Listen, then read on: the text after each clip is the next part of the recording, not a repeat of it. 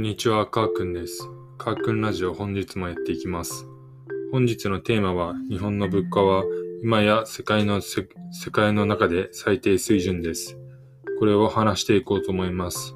結論から先に言います。日本の物価が今の世界の中で最低水準になった理由は、日本の購買力が下がったからです。まず、物価が上がらない安い日本の現実を見ていきましょう。世界のディズニーランドの大人1日券の円換算価格が高い国順に言います。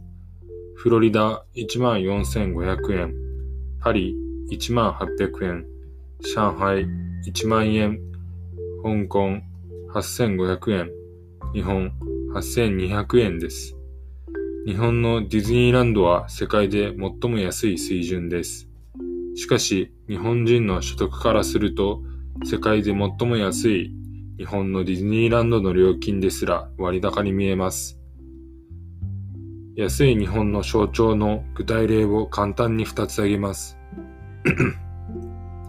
1つ目、ダイソーの100円均一。ほとんどの国では100円単一で売られている場所はありません。2つ目、くら寿司。商品の約80%が100円で提供されています。アメリカ、台湾にも進出していますが、価格は日本が一番安いです。なぜこれほど日本の価格が安くなったのかを見ていきましょう。それは長期のデフレです。デフレの仕組みについて解説してみます。長期のデフレにより企業が製品の値上げをして儲かるメカニズムは破壊されました。製品の値上げができないと企業が儲かりません。企業が儲からないと賃金が上がりません。賃金が上がらないと消費が増えません。結果的に物理、あ結果的に物価が上がらないという悪循環が続いていきます。これがデフレの仕組みです。このデフレが続いた結果、海外では成立しないような300円牛丼や1000円カットといった格安のファストフードや理髪店が登場しました。これらはデフレが生み出したビジネスモデルです。価格を上げられないために人手不足が続いても賃金が上がりません。この20年間、日本の物価はほとんど変わっていません。失われた20年です。経済が成長していません。平均インフレ率はゼロ。その一方でアメリカの物価は約20年間ほぼ2%ずつ上昇していきました。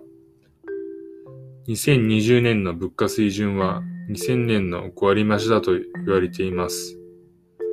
2000年で100円で買いたものが2020年では150円で買わなければなりません。そのため、日本人が20年ぶりにアメリカに行くと、物価が5割高くなってると感じます。逆にアメリカ人が20年ぶりに日本にやってくると、昔よりも相当に安く感じてしまいます。これが外国人旅行客の増加につながってしまいました。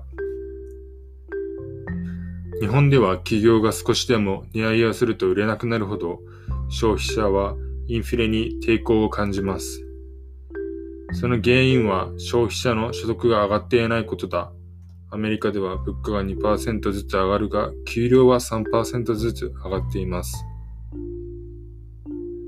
日本の賃金はこの30年間全く成長していません。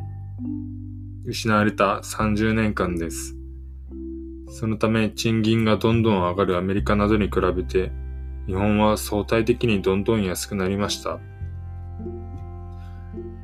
日本の賃金水準は OECD 加盟国の中でもかなり下の方になっています。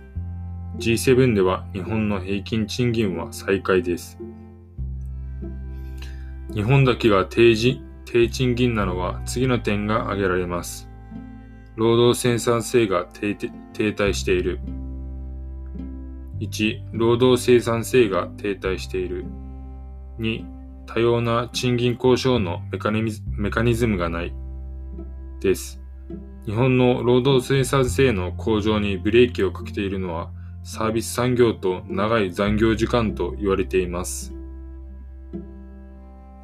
賃金が安くても物価が安ければ生活できると思う人もいます。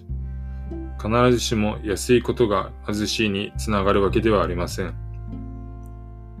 しかし日本の安さはいずれも大きな問題として日本に帰ってくることになると警鐘を鳴らされ鳴らされています。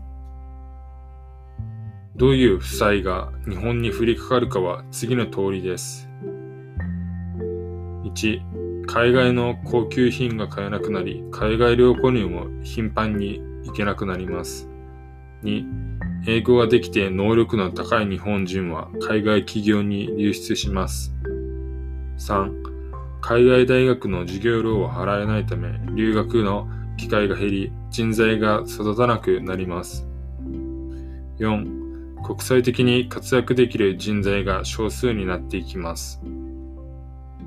長期のデフレ均衡というのは、ぬるま湯は日本の中だけにいる分にはある意味で心地よかったです。世界は待ってくれません。購買力が衰えてグローバルな価格についていけない日本人は海外旅行さえも難しく難しくなるという将来の断面が少しずつ見え始めています。今日の話はこれで終わりです。それでは皆さん一歩ずつ進んでいきましょう。お疲れ様です。